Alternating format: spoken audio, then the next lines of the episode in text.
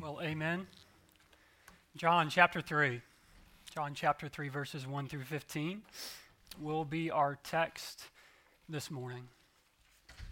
Now, as you're turning there, you may take a look at me this morning and think I'm feeling a little bit patriotic with the red, white, and blue, but I assure you that's not the case. I'm feeling a World Series for these Bravos coming. So uh, I know that... Uh, Yeah, it's going to happen. It's going to happen. So it was a great uh, treat for me late last night, early into early this morning, uh, for a cap on my birthday. So I'm really appreciative the Braves knew exactly what I wanted for my birthday and wanted to share that gift with me so I can celebrate with all of you guys. Well, as this week has been going by and thinking about this text and thinking about my birthday, we come to a text that is all about birth, rather a rebirth. Now, I don't know how you guys feel about birthdays, but I just really don't like birthdays. They feel odd to me. I get a couple head nods going here. Some of you guys may love birthdays. Let's talk after and see why. Birthdays feel so odd to me. I, I, I didn't cause myself to be born. There's nothing great about that. It's If anything should be celebrated, it's my parents, that that they not only birthed me, but then raised me and survived it. But birthdays are odd. You're just going to a next day, and you've made it around the sun another three hundred sixty-five days, but you did nothing to cause it. And people want to give you presents, and they can say, this is your birthday, you can do whatever you want to do, when that is not the case whatsoever. You see, birthdays are odd because it's celebrating something we're not responsible for. And I think in the text this morning, what we will see is this rebirth is something worth celebrating. It's something actually worth rejoicing over with the greatest exultation that we could possibly have, because we did nothing to cause it to come to pass. We get to rejoice at the work of the Holy Spirit. The These fifteen verses are some of the most precious in all of Scripture because they reveal to us the hinges, if you will, that swing wide the, the door of the gospel to the believer, that we will examine regeneration, which means new life, of how the Spirit has caused us to be reborn. Now, in this body, as I stand here and look amongst each and every one of you, it is my ardent prayer that this has already occurred, that the Spirit has caused you indeed to be reborn, that you are a daughter or a son of God, and if not, that the Spirit would show you the glory of Christ this morning and cause you to be reborn. But for those of us that are, we have all the more need to believe that Jesus is the Christ, the Messiah, as John has been encouraging us to do this morning, not perhaps unto salvation if we are already there, but unto a life of believing that's marked by joy, by that exaltation of what we feel for birthdays at times. I believe this is the main point we should see this morning, that we are to rejoice that the Spirit has caused you to be born again. Join me in the reading of God's Word as I believe this truth is illuminated through this discourse with Jesus and a Pharisee named Nicodemus. God's Word, John chapter three. Now there was a man of the Pharisees named Nicodemus, a ruler of the Jews. This man came to Jesus by night and said to him, Rabbi, we know that you are a teacher come from God, for no one can do these signs that you do unless God is with him. Jesus answered him, Truly, truly, I say to you, unless one is born again, he cannot see the kingdom of God. Nicodemus said to him, How can a man be born when he is old? Can he enter a second time into his mother's womb and be born? Jesus answered, Truly, truly, I say to you, unless one is born of water and the Spirit, he cannot enter the kingdom of God. That which is born of the flesh is flesh, and that which is born of the Spirit is spirit. Do not marvel that I said to you, you must be born again. The wind blows where it wishes, and you hear its sound, but you do not know where it comes from or where it goes. So it is with everyone who is born of the Spirit. Nicodemus said to him, how can these things be? Jesus answered him, are you the teacher of Israel, and yet you do not understand these things? Truly, truly, I say to you, we speak of what we know and bear witness to what we have seen, but you do not receive our testimony. If I have told you earthly things and you do not believe, how can you believe if I tell you heavenly things? No one has ascended into heaven except he who descended from heaven, the Son of Man. And as Moses lifted up the serpent in the wilderness, so must the Son of Man be lifted up, that whoever believes in him may have eternal life. Father, we pray as your body this morning for this truth to be open to us. The mystery of the gospel and all of its platitudes and all of its sustaining power is such a beautiful truth, that we have been born again by your Spirit, that you have caused it to happen. Would whatever proper examination of our heart need be this morning, I pray that you would accomplish it according to your will, that we would be properly informed, encouraged, exhorted, challenged, and built up in you, Christ Jesus, that we may be the church, the Branch Church Milledgeville, that you have supreme desire for us to be in this city. So, Father, I pray all these things according to your will, by the power of your Spirit. It's in your name we pray. Amen.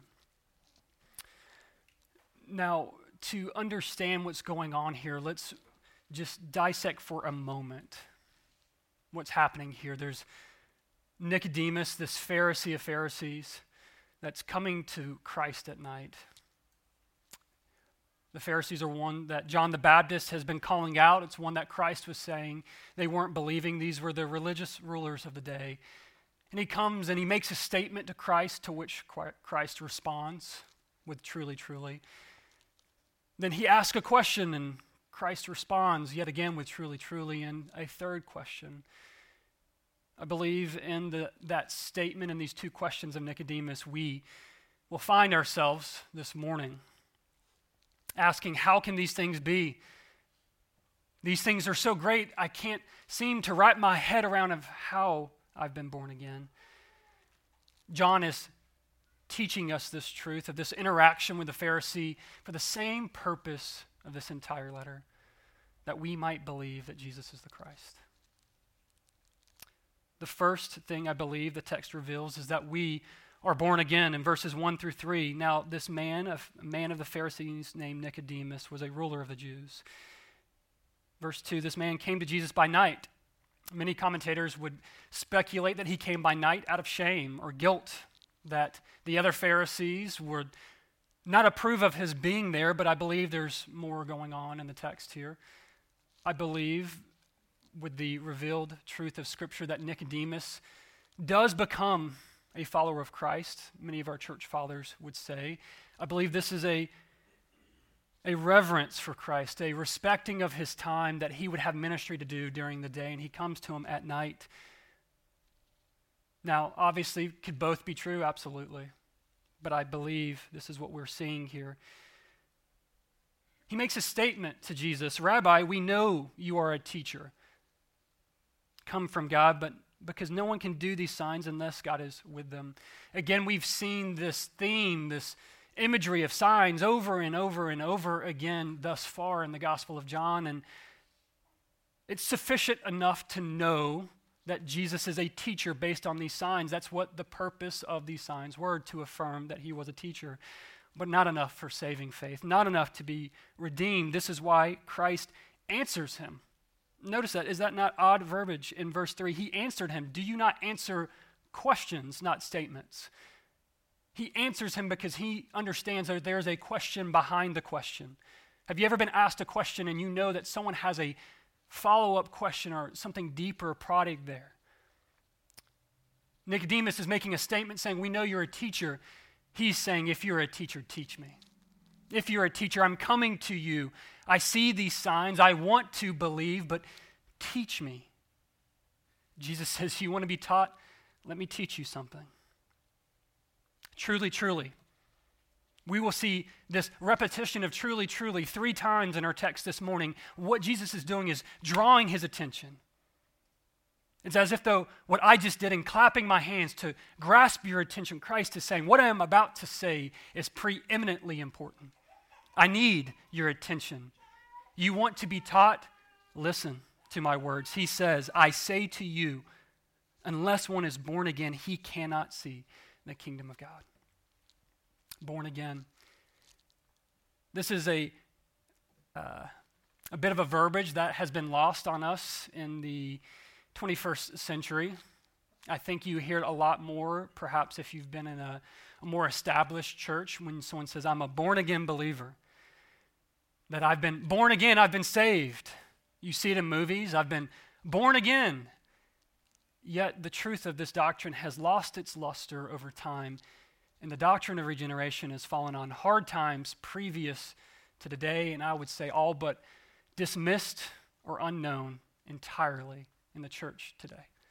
That regeneration, the rebirth of being born again, that something must happen previous to you being saved, is something that is not heralded from these pulpits as they should be. Now, that's not a, a knock on the church as much as it is a plea for us as the people of God to see this truth and demand it to be taught and to be reclaimed, that we must be born again. This is taught all throughout the New Testament. In First Peter one three, we have been born anew by God's great mercy. Peter knew this truth. He says that we have been born anew from an imperishable seed. Paul in Romans six one, we have died with Jesus and we're rising anew as a new creation. First Corinthians three, that new believers are referred to as newborn babes. Second Corinthians five seventeen, we're a new creation in Jesus. Galatians six, in Jesus we are a new creation. Ephesians, we're a new man in Christ, created after God in righteousness. And in Hebrews, at the beginning of our Christian life, we are like children. This is the consistent testimony of the New Testament, that we must be born again. What does this mean, to be born again? It means that when we were born into this world, we were born dead. Dead in our trespasses and sin. We were born not physically dead, but spiritually dead. The most important part of man, our soul, is dead to the most important thing in life, God. We were born spiritually stillborn, and we must have a miraculous work of the Holy Spirit take place in our heart that precedes our faith, that we must be given this faith and be brought to life in order to exercise any faith in Christ whatsoever. The implications for us as the church are profound. This is a new birth, which means a new creation. This is not improving the old. This faith of regeneration, of being given the faith to believe that Jesus is the Messiah, takes place. And you are in that moment as the Holy Spirit quickens you, brings you to spiritual life in order to believe and exercise this faith. You are a new creation, not improving the old. This means that we're not doing anything in this process. Did you cause yourself to be born? Surely not. Can you do things to help sustain your life once you've been born? Absolutely. Good diet, good exercise, taking care of yourself, driving not recklessly like everyone seems to do in Milledgeville. But what has truly sustained your life? The very person who brought you to life in the first place, Christ. What this means in the new birth for you is that you've been given a truly new identity. That you once were dead, but now you're alive in Christ. You once were alienated, strangers from God, but now you are sons and daughters.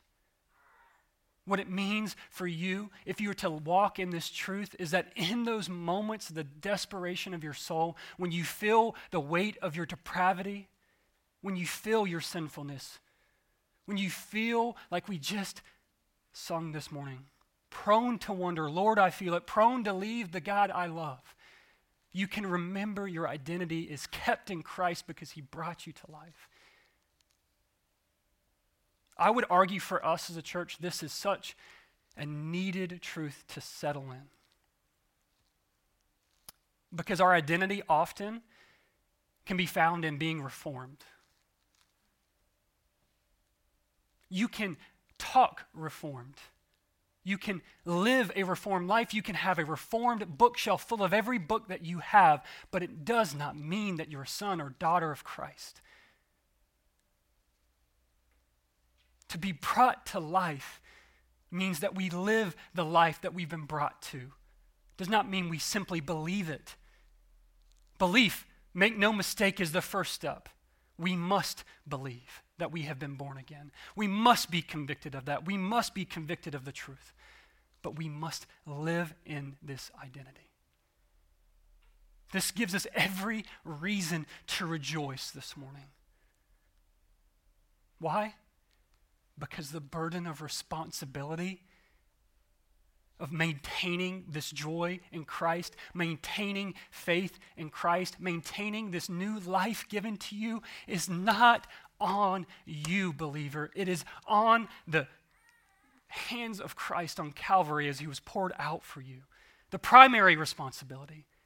You absolutely have a moral responsibility and agency in which you vivify these truths. You bring to life the gospel in your life as you remind yourself of it, as you live it out. But man, I was thinking about this this week, and I think in our men's Bible study, Pastor Bailey said something that just hit me.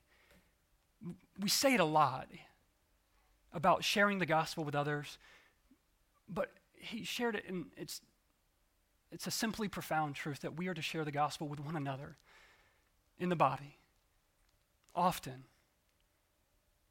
And the gospel starts with this truth that the Holy Spirit has caused us to be born again, to take out that heart of stone and give us a heart of flesh, to believe.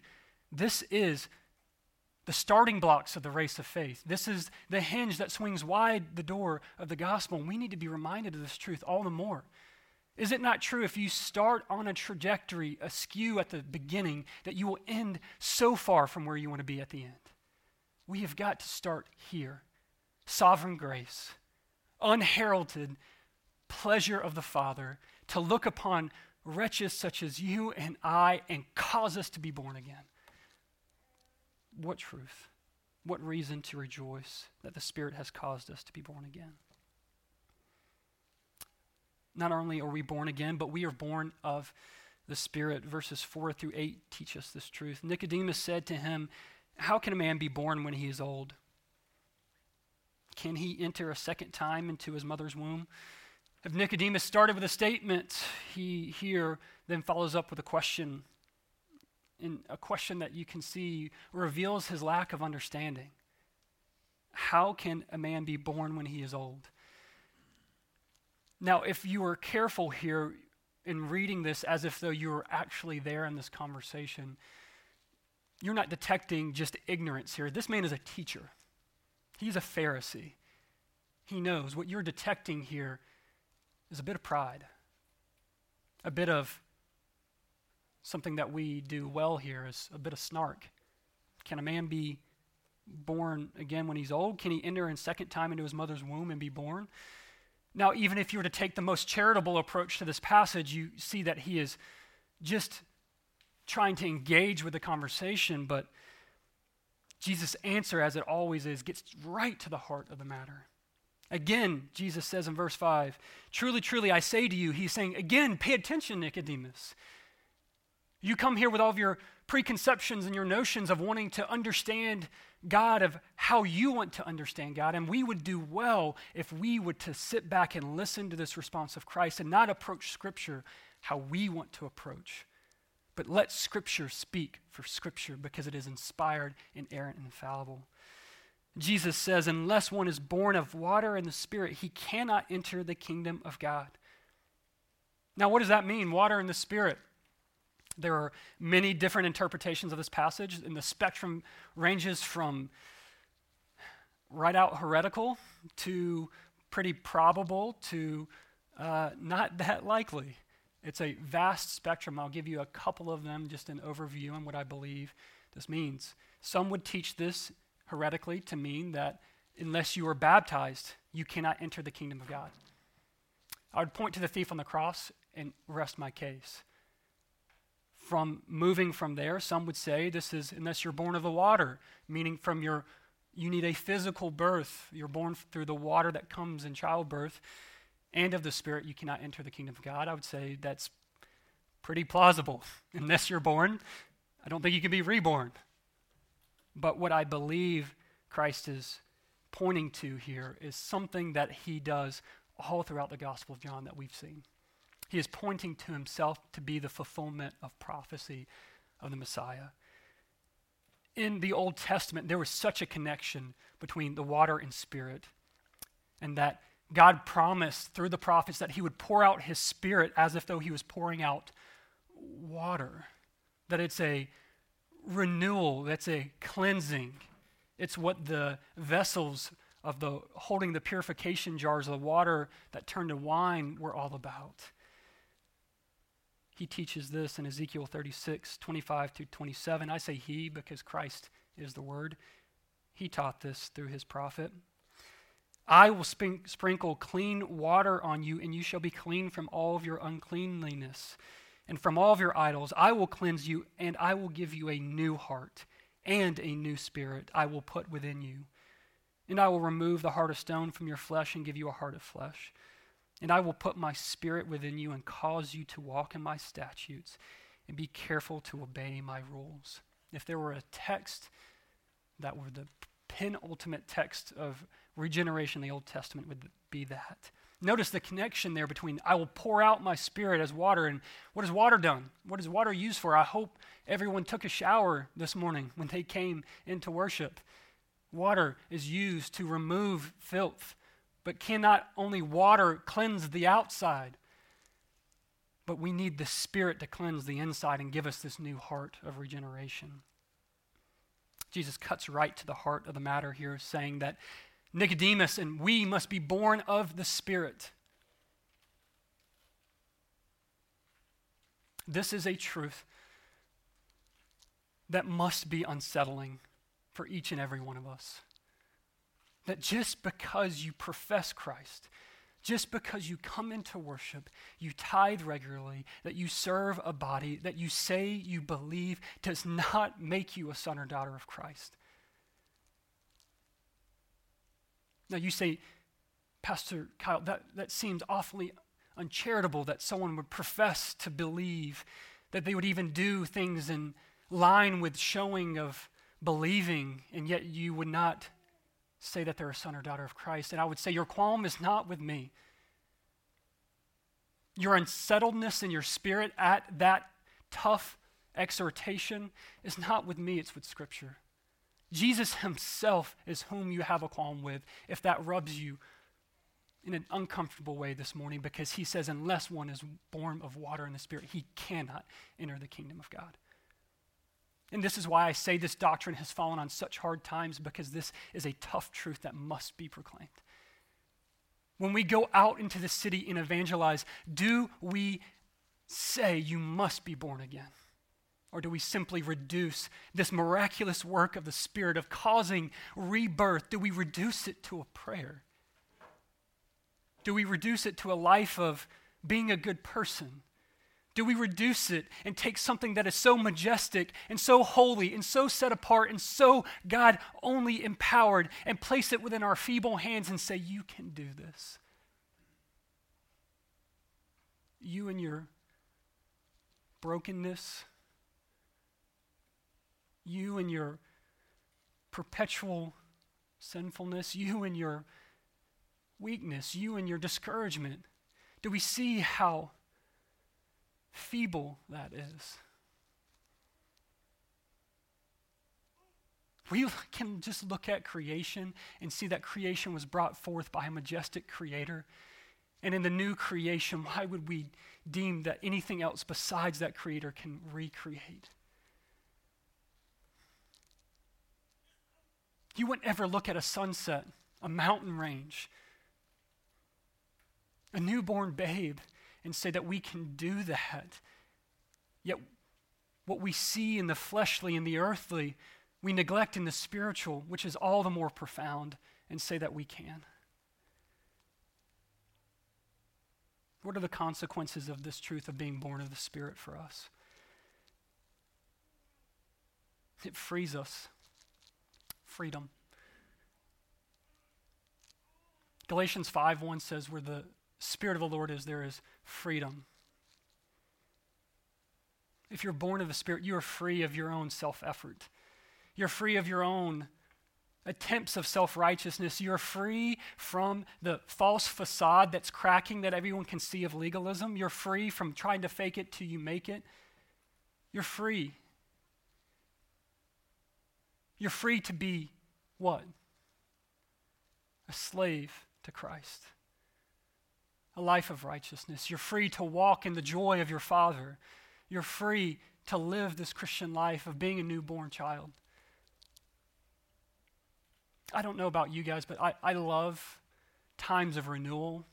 What I mean by is, as much as my birthday this week was one that was odd, it's it can feel like a, a refresh. Okay, I've got a whole new year. To be the man of God that I want to be, to be the husband, the pastor, the friend. Do you feel that? Perhaps New Year's, New Year's resolutions, you feel there's a bit of freedom to walk in this newness. newness. Well, if the Spirit has already came in, given you a new heart, cleansed you from all of your unrighteousness, made you a new child, you have that newness, not just when the calendar marks another day. Not just on your birthday, not at just at New Year's. You have that ability to walk in that newness every single moment. Because from the moment Christ caused you to be reborn until this very moment in the breath that you're drawing now, he is sustaining you. He is cleansing you. The, the sin that lies dormant in your flesh, he is killing by the power of the Spirit. As you're sitting here listening to the word of God that he is bringing to life in you, man, you have newness in every moment. What happens if you're in your life if you live this way? Wandering becomes fewer and fewer and fewer and far between.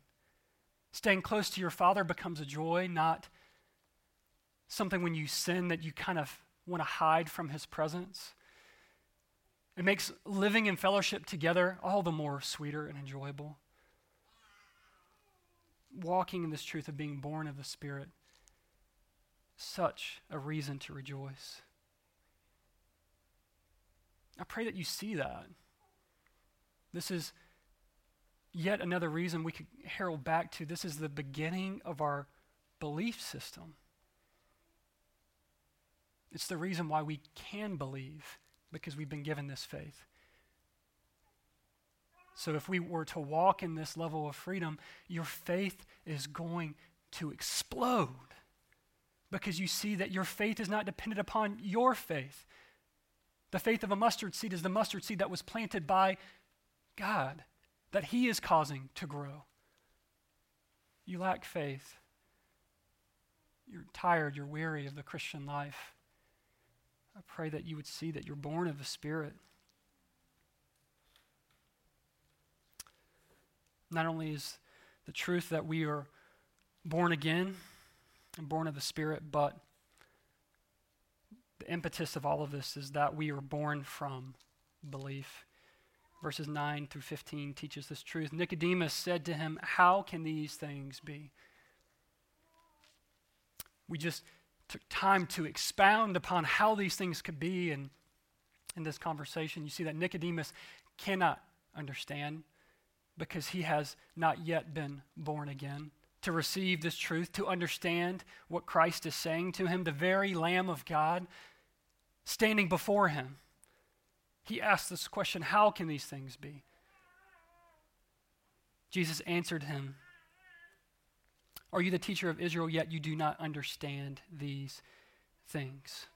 Do not understand these things.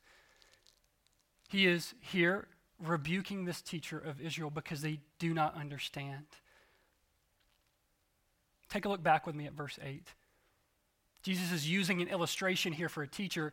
If you're a teacher, you know illustrations are so helpful. Spurgeon, the great prince of preachers, say if your sermon were to be an outline, that the argumentation are the pillars, but illustration are the windows that let the light in to let people understand. Jesus here is helping, trying to help Nicodemus understand and help us understand. He's rebuking him. He's saying, I'm giving you an illustration. In verse eight, the wind blows where it wishes and you hear its sound, but you don't know where it comes or goes. So it is with everyone born of the Spirit. What he's saying is the wind, we don't know where it comes and goes. You step outside these doors, you can feel it, and on a morning like this morning, you say, "Praise the Lord, that's a gust from heaven's gates." You don't know where it's coming from. You don't know where it's going to. You don't know its trajectory. You don't. You can feel its effects, but you don't see. So it is with the Spirit. The Spirit is free to regenerate and to save whomever, however, whenever he wants. Yet Nicodemus did not understand this truth. This is why Jesus in verse ten gently rebukes. Are you the teacher of Israel, and yet you do not understand these things? Verse eleven, he demands that attention again. Truly, truly, I say to you, we speak of what we know and bear witness to what we have seen, but you do not receive our testimony. Jesus here includes himself with, namely, John the Baptist, of the testimony that John the Baptist brought. Pastor Bailey led us through that testimony so faithfully. I would encourage you to go back and listen to that. But also with all the prophets that came before the last prophet heralding of the Christ. Born from belief, Jesus is saying, if you are to be born again, you must hear this gospel truth. You must hear a testimony. You must hear truth. Jesus says, we have we speak of what we know. Jesus knows these things to be because he caused all things to be. We witness to what we have seen. Christ has seen it all. He is omniscient, as we learned last week. And he is revealing to us in our finite eyes, in our dimly view of eternity, of us peering through a keyhole, he is letting us in on the majesty of the gospel. That we will not understand this glory of the gospel this side of eternity because it is so majestic, so profound that the spotless Lamb of God would die for wretched sinners like you and I upon a cross that was deserved for broken people, and his entire life of righteousness is given to us. And that we've been reborn, that we're a new creation. These truths are too wonderful for us to behold. This is why, in verse twelve, Jesus asks him this prodding question. It's a question we must ask of ourselves this morning. If I have told you earthly things and you do not believe, how can you believe if I tell you heavenly things? Earthly things about the wind, where it goes, about birth. We get to see beautiful babies born all the time. Very earthly things, very poignant illustrations, very graspable, attainable truths. Yet there's so much more to the gospel. We must ask ourselves this question often. Is the gospel something that we seek to aggrandize in a way that we neglect the simple truth of it? Born dead, brought to life by the life of Christ, and we live in light of that light. There's so many earthly things here that we try to understand. have a hard time of grasping our minds around, and yet at times, myself, you, many others, we can walk in a level of pride, can we not? We've got this doctrine down pat. We got this Christian life down pat. We know how to encourage one another. We know how to receive accountability. We know how to disciple. Looking at your faces, I see that inwardly none of you believe that.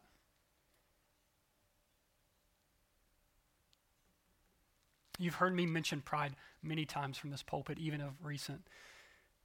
I am convicted and convinced that is something we must put to death in this body. Starting with me. Because if we are truly born from belief, it's belief as Isaiah believed. Woe is me, I'm undone. Who am I that the God of the universe would look upon me? David. Who's man that you're mindful of him? The Apostle Paul, I am the least of these. And why I labor here in this point is because I hear that from our lips often, but functionally, we must depend on the Spirit to put to death the sin of flesh in our bodies. Romans eight thirteen, if by the Spirit you put to death the deeds of the body, you will live.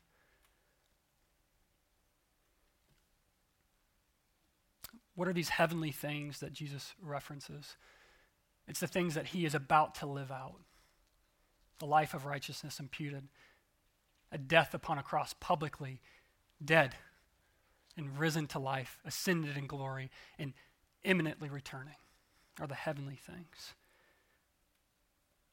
These truths, this truth that we believe in, that caused us to be born again, James, the brother of Jesus, speaks of in James one eighteen.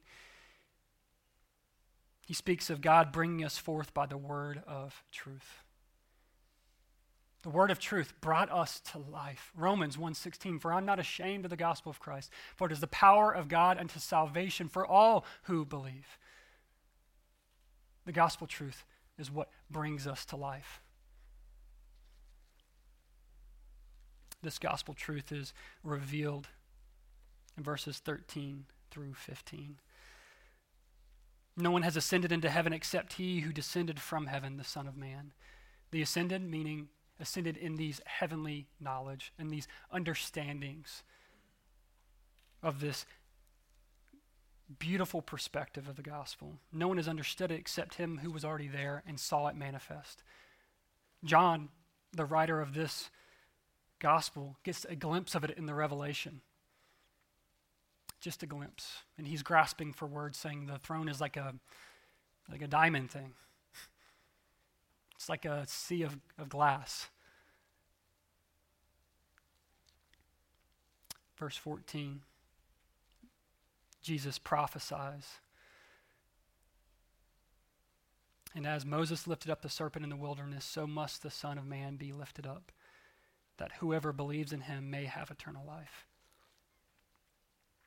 Numbers twenty-one, five through nine, take note. This is of what Jesus is teaching Nicodemus here.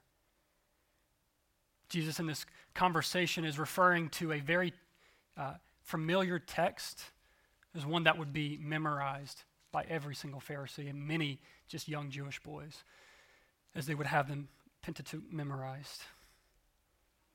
I'll read it for us, and we can see this correlation of what we're to believe in that causes this rebirth. Numbers twenty-one five, and the people spoke against God and against Moses. Why have you brought us up out of Egypt to die in the wilderness? I wonder if we ask that question here. Why have you brought me to Milledgeville? For there is no food and no water, and we loathe this worthless food. Then the Lord, notice the Lord, sent fiery serpents among the people, and they bit the people so that many people of Israel died. And the people came to Moses and said, we have sinned, for we have spoken against the Lord and against you. Pray to the Lord that he take away the serpents from us. So Moses prayed for the people. And the Lord said to Moses, make a fiery serpent and set it on a pole. And everyone who is bitten, when he sees it, shall live. So Moses made a bronze serpent and set it on a pole. And if a serpent bit anyone, he would look at the bronze serpent and live. What a beautiful picture of Christ, that as he was raised up on a pole, and when we are snake-bitten by our own depravity, our own discouragement, our own weak flesh, our own desire for sin, that those things are thorn in the flesh, but God sent those fiery serpents, because what we can see that in our trials, they are not trials for the Christian that will lead us to death, but they are trials and tribulations that will get us to turn our eyes to Christ and see him lifted up, to see Christ magnified, to see everything in our life as an opportunity to worship. This is belief. This is the starting line of the Christian faith. It's the run of the Christian faith. It is the wind in your sails. It's the rejuvenation that you need, and it is the finish line. This is why we believe that regeneration must happen at the preaching of the gospel, and this is why no true life in Christ can happen apart from the preaching of the gospel. No anecdote, no story, no compelling speaker can cause what only the Holy Spirit can do. This is why you go with truth. This is why you memorize Scripture. This is why you are ardently steadfast in this truth. This is what gets you fired up, truth.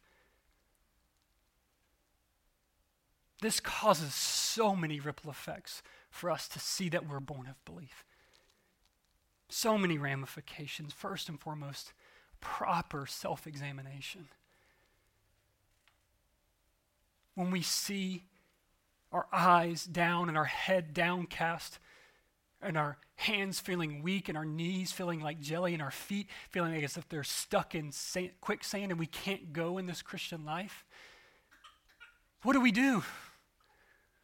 We look to the hills from which our help comes from. The hill, the Mount Calvary, Golgotha, where Christ was crucified. Proper examination. Proper examination leads to life for the Christian. Not life apathetic, not life passive, but life to the fullest. Life experienced as Christ intended, with true joy, true love, true self-control. Every fruit of the Spirit born in your heart seen manifest and pushed out because you can't contain it because the Spirit birthed it within you and is causing it to bear for his glory's sake and your good. Seeing that we're born of this belief has massive im- implications and ramifications for our humility. For our humility. When we look upon a wounded Savior, upon a cross that was risen in victory, we can't help but see, because a sinful Savior died, my sinful soul is counted free. For God the just looked upon him and pardoned me. I don't stand here and talk about humility and pride in any other way, perhaps to give us tangible first steps of what to do, to not just simply cut us, but to build us up in it. The first step for us in this proper humility is looking at Christ far more than we look at ourselves. What puffs up besides looking in a mirror? What else? Proper humility not only looks at Christ without looking at self, it stops looking at neighbor for any other purpose besides loving neighbor.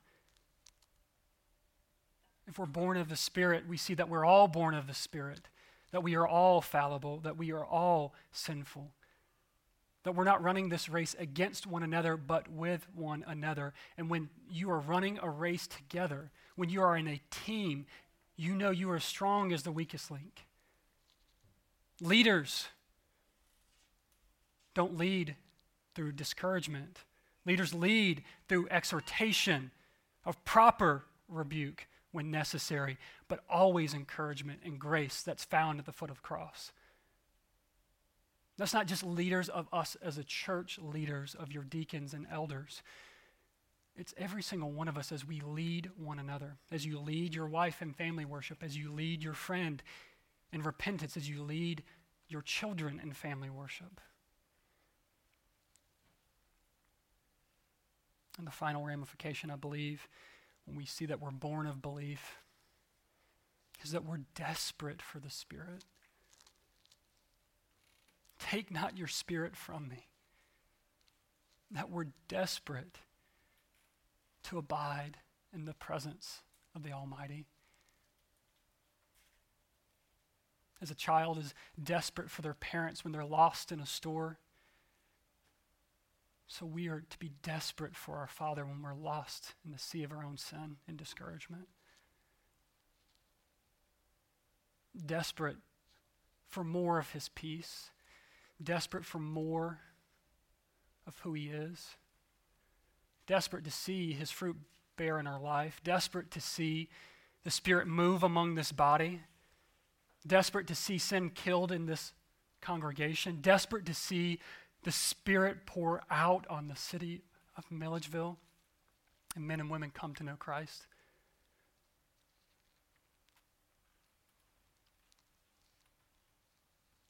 When's the last time you've been desperate for something? Been desperate, perhaps on a long run, for just a little bit of water. Desperate for air if you spent too much time under the water as a kid swimming around and you come up and you gasp, that desperate gasp for air. Desperate for approval. Desperate for a relationship. Desperate for an easier job. We know desperation, church. But because we are born of belief, we must believe the greatest desperation we must have is for more and more of the Holy Spirit manifest in our lives and in this church body and in this city. We have every reason to rejoice in Christ because he has caused us through his Spirit to be born again. That has fulfilled the greatest desperation of our soul, or an alienation and our damnation apart from Christ. We have every reason to rejoice because we're adopted. We have every reason to rejoice because we are children of God. We have every reason to rejoice because the gospel mandate before us is promised that the gates of hell will not prevail against her church. It's the word of Christ himself. We have every reason to rejoice because Christ is king, enthroned, crowned now, and for all eternity. We have every reason to rejoice in this fellowship, although we be small, we be strong in the word and in truth. We have every reason to rejoice because we have been born again into a family, a chosen priesthood, a royal nation, a people for God's own possession. We don't have to grapple in the dark as Nicodemus coming to Jesus. We don't have to sit back and wonder, how can these things be? We know. We can go out in full assurance, knowing that Jesus is ours. I pray we go out with that fire in our veins this week and rejoicing all the more in our King. Father, thank you that you have sent your Spirit to cause us to be born again. That we have been born of your Spirit and washed in your blood.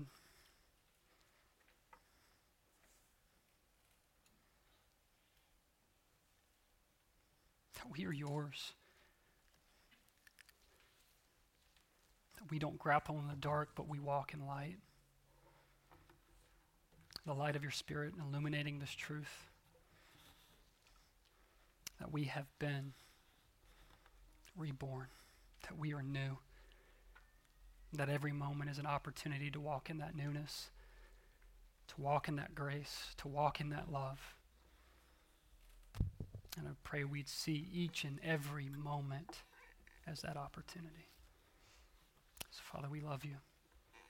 Thank you, thank you, thank you for first loving us. It's in your name we pray. Amen.